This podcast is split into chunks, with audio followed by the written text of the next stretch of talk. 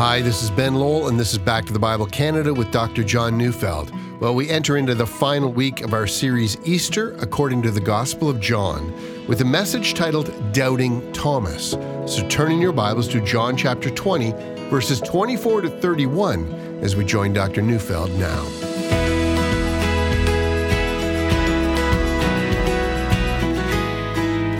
I'm reading John 20, 24 to 29. Now, Thomas, one of the twelve, called the twin, was not with him when Jesus came. So the other disciples told him, We have seen the Lord. But he said to them, Unless I see in his hands the mark of the nails, and place my finger into the mark of the nails, and place my hand into his side, I will never believe. Eight days later, his disciples were inside again, and Thomas was with them. Although the doors were locked, Jesus came and stood among them and said, Peace be with you. Then he said to Thomas, Put your finger here and see my hands, and put out your hand and place it in my side. Do not disbelieve, but believe. Thomas answered him, My Lord and my God. Jesus said to him, Have you believed because you have seen me? Blessed are those who have not seen and yet have believed. You know, most of us are very familiar with this Bible passage. We've all heard the words doubting Thomas. Don't be a doubting Thomas. You may have heard it in Sunday school, and if we're not careful, we might think that Thomas represents those people who demand proof in order to believe. That is, they require objective evidence upon which their faith stands. In contrast, at least that's how some of us have been taught. How much better to simply believe without any proof required. But I don't think that's what the passage is teaching at all. And neither do I think it's wrong to ask for reasons to believe. You see, there has arisen, I think, a misconception that faith and reason, faith and looking for evidence, are opposites. You know, one hears this perspective on a regular basis in the press, in popular literature, and the way many people think about faith. See, on the one side, there's science, and on the other side, there's religion. On one side are facts, and on the other, there's faith. See, I was once called by a secular newspaper reporter, and he began with that assumption. I noticed he didn't even ask me the question of what I thought was the definition of faith. He, he simply launched right in into his assumptions that faith and evidence were on the opposite sides. See, I don't know about you, but both before I came to Christ and then in my early days of my new faith, I needed to settle some intellectual doubts before I could fully believe and even rejoice in my faith. I came to Christ when I was 18, and even though I had been raised in a Christian home, I had not been given evidence for the Christian faith. See, and I needed that, and even after coming to faith, you know, my first five years in the faith was reading everything I could that would either point to or against Christ. In the end, I had a satisfied mind, but it wasn't just in my first five years as a believer. You know, I graduated from a seminary that would be characterized as liberal you know, I was taught that the Bible was full of errors, and very early in my seminary career, I decided that if what I was being taught was true, it would be a dishonorable thing to carry on in the faith.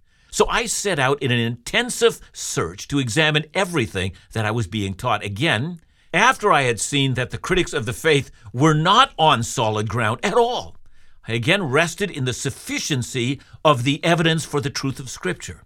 And so, seen from one perspective, you might think of me as a doubting Thomas. I mean, I needed evidence to believe. So then, what do we make of Jesus' statement in verse 29? Jesus said to him, Have you believed because you have seen? Blessed are those who have not seen and yet have believed. And that can sound like, Blessed are those who don't need any evidence. Well, is that what Jesus is saying? Well, we might want to see what the rest of the scripture has to say about that. Listen to God speaking through the prophet Isaiah, Isaiah 1 verse 18.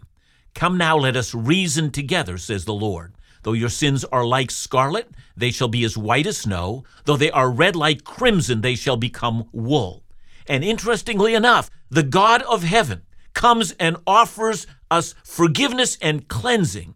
And he extends an offer to us by inviting us to come to him and reason. Or consider 2 Peter 1:16. For we did not follow cleverly devised myths when we made known to you the power and coming of our Lord Jesus Christ, but we were eyewitnesses of his majesty. Again, in this passage, Peter invites the reader to consider the evidence given to us from first-hand eyewitness testimony. Or listen to Jesus as he offers an invitation to all those who are, shall we say, sitting on the fence when it comes to faith. Indeed, it's none other than John that records this in John 14, verse 11. Believe me that I am in the Father and the Father is in me, or else believe on account of the works themselves. In other words, believe on account of watching the miracles that I have been doing and through them come to the right conclusion. Believe on account of the evidence. See, faith isn't the opposite of reason. Faith uses reason in order to believe. No one can truly believe if they think the evidence is pointing in a different direction. You see, show me a man or woman who closes his or her eyes and says, I just believe because I believe, and I'll show you a person that has very little faith at all. It's simply gullibility. Listen, I want to show that true faith does use reason to believe. But faith requires something that reason alone can't provide. So let me repeat that faith uses something that reason can't by itself supply. Reason by itself is insufficient, for reason is often betrayed by the tool of the professional skeptic, the person that never gets beyond skepticism. Indeed, this person becomes the cynic. Others never distinguish between reason and the dictates of their own deceitful hearts. See, in this case, reason simply becomes justification for that which their hearts truly love. You know, in this case, Pascal was right when he said that the heart has reasons of which the mind knows little. Reason by itself often leads to error and the power to deceive ourselves. But for now, let's consider our story. It begins with Thomas. And what do we know about this man? Well, he's mentioned in two previous occasions in the book of John. The first time is in John 11. Jesus and disciples got a message from two women, Mary and Martha, telling them that their brother Lazarus was desperately ill. They want Jesus to come and heal him. But Jesus and his disciples were at that time in a place called Bethania, and Mary and Martha and Lazarus were in a place called Bethany, which meant that Jesus was 150 kilometers away. So wherever you live, put that in terms that you can identify with. I mean, pick a place on the map that's 150 kilometers away from you, or a little over 90 miles away. Now, imagine the only way that you can get there is to walk. Then you'll get the idea. But what's more, the timing of the news couldn't have been worse. An arrest warrant was already out for Jesus, and people were looking to kill him. Walking all that way would make him vulnerable. So let's follow what the text says next. It's in John 11, 14 to 16. Then Jesus told them plainly, Lazarus has died, and for your sake, I'm glad that I was not there, so that you may believe.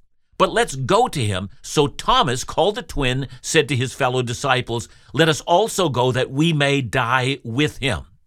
Now, if that doesn't sound pessimistic, I don't know what is. Okay, says Thomas, if we've got to go to Bethany, I bet we're all going to get killed. So we're all going to die. So let's go and die just like Lazarus. Now, you know, what does that tell you about his personality? Well, I think he's definitely a glass half empty kind of a guy. He's a pessimist. He's a man who fears for the worst. That's his disposition. So let's get the second time that Thomas is mentioned in this book. It's found in John 14. And there Jesus is telling the disciples that he's going away, he's going to the Father, and there he will prepare a place for them. Then he will come back to them, and then he assures them, You actually already know the place to where I'm going.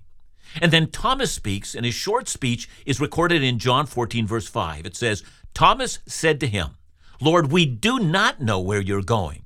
How can we know the way? In other words, he's now panicking. He says, whatever you're telling us, Jesus, if it sounds bad, and it appears that we're going to be separated from you forever. It appears that you think that we know something about where you're going, but we don't know. Now, put those two incidences together and get that insight into Thomas. He's a man ruled by fear, and he's a man who's ruled by a pessimistic personality. So, the first thing we read is that Thomas, according to verse 24 in our chapter, was not there when the disciples were meeting on that Sunday when, when Jesus rose from the dead. So let's ask this question where was he? Now, I think it does no good to imagine that he had other more pressing items on his busy schedule. Nothing could have been more important than meeting to discuss the testimony of the women and to hear what they had to say. Thomas, however, must not have thought so. He stayed away.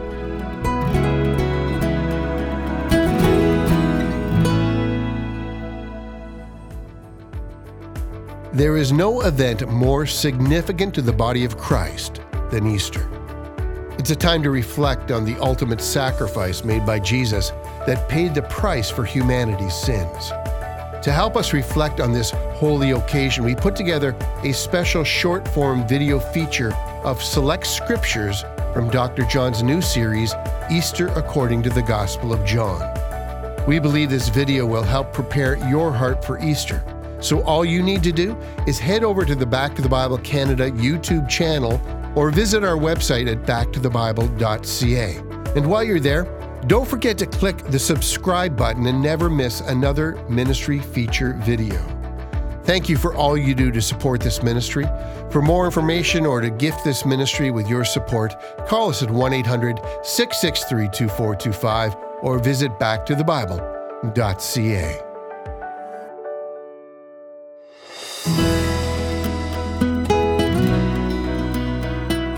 You know, John never tells us why Thomas stayed away, but it's quite likely that he was too discouraged and defeated and depressed to even be there. Clearly, another meeting had been called. The 12 minus Thomas and, of course, minus Judas had been reduced to 10. And those 10 had all now seen Jesus and talked with him and touched him and had seen him eat. And so they do the only thing that we would expect them to do. They would meet again. And this time Thomas will be there. The others make sure of that. And as they meet, the others kept telling him over and over again, He's risen.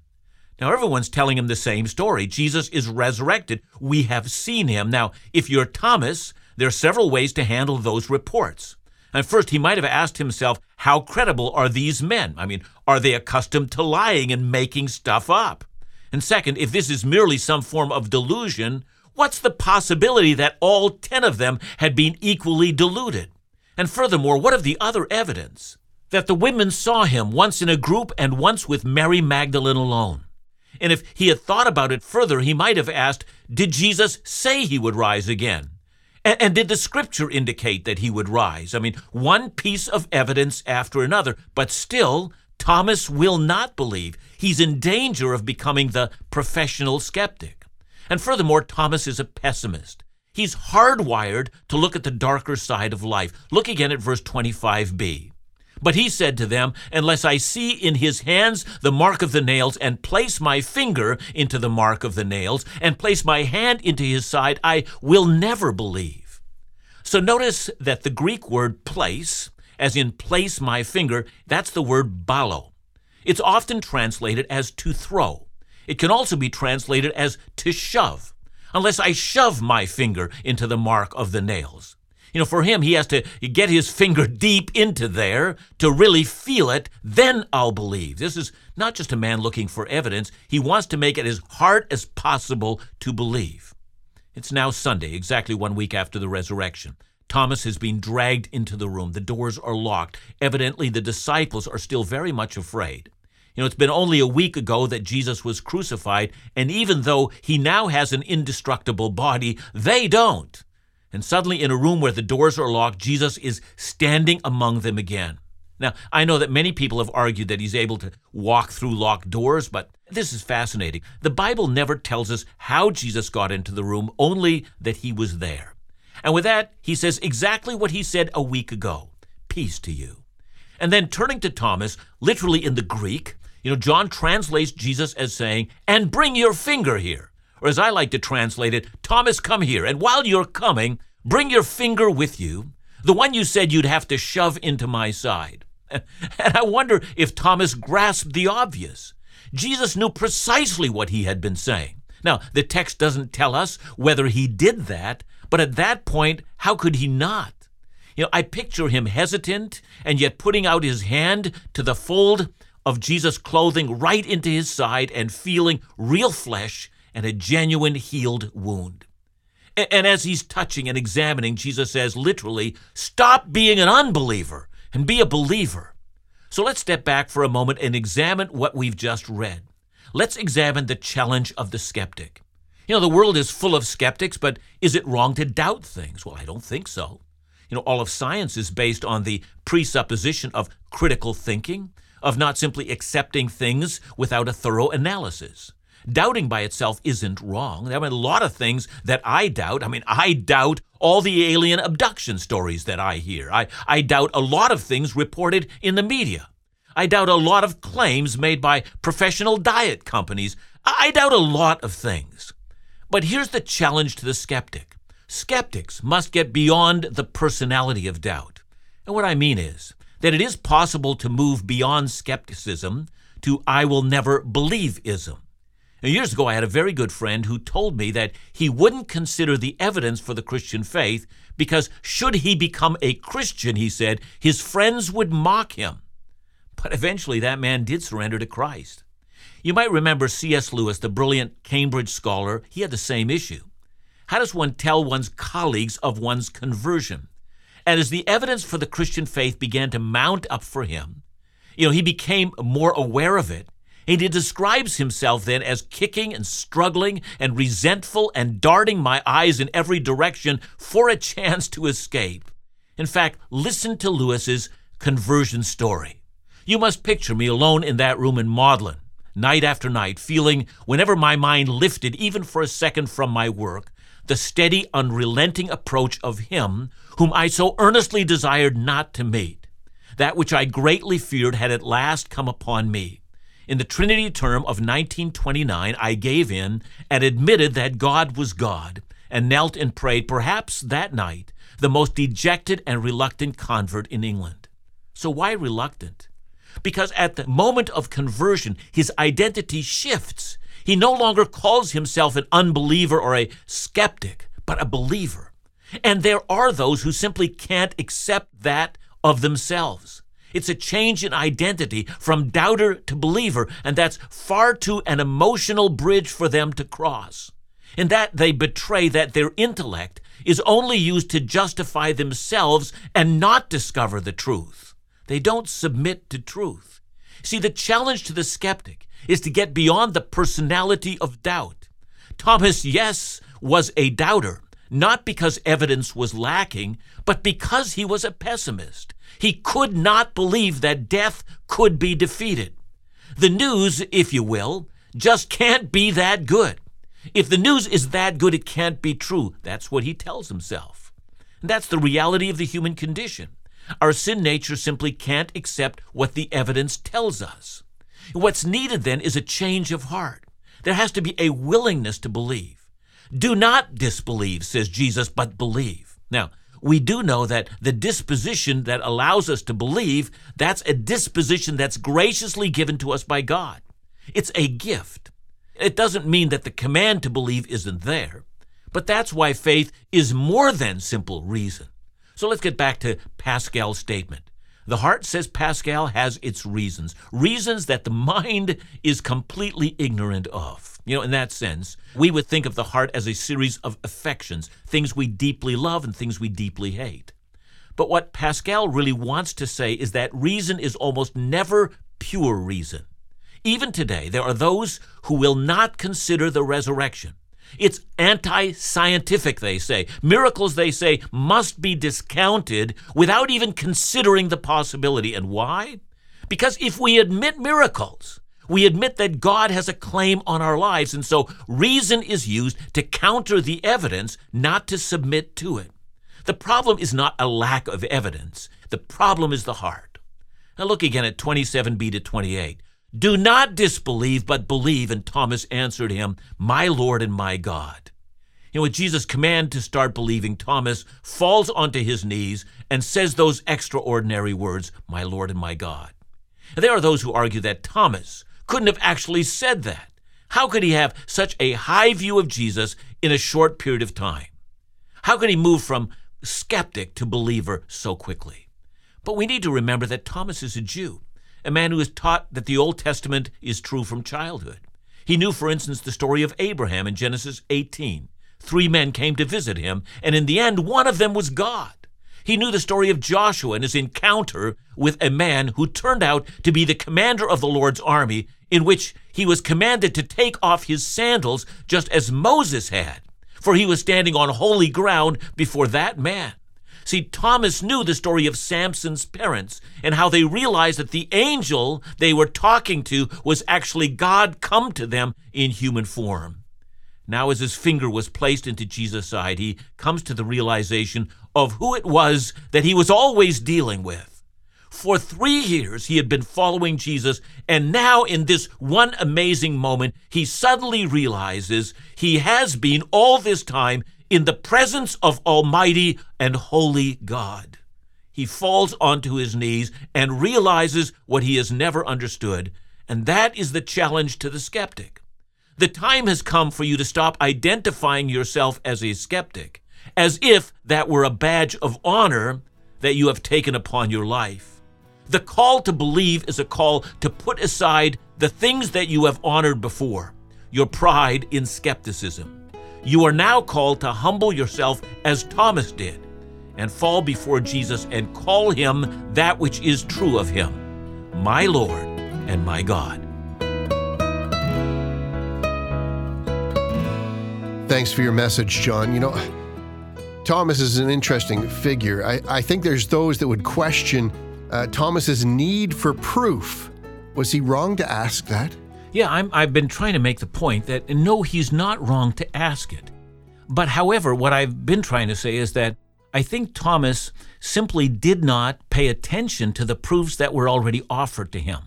And I'm also making the case, and that's I think the point that Jesus is making, is that only the those 11 that were in the room actually saw him raised from the dead. We know after that 500 did, but now in our day, we haven't. And so we are left with the kind of proofs that Thomas ignored. So I'm going to say that the problem is not that we ask for proofs. I think we should because we need to be given reasons to believe. But when we are given reasons that are, well, I'm going to say that are convincing, and the Holy Spirit is speaking to our hearts at the same time, we should not resist the Holy Spirit nor the evidence that's being presented to us and we should then do the next thing, which is to, of course, repent of our sins, be baptized, and join the fellowship of God's people and become a disciple of Jesus unto death. So Thomas leads us to that conclusion. Thanks so much, John. And remember to join us again tomorrow as we continue our series Easter according to the Gospel of John, right here on Back to the Bible Canada. Bible teaching you can trust.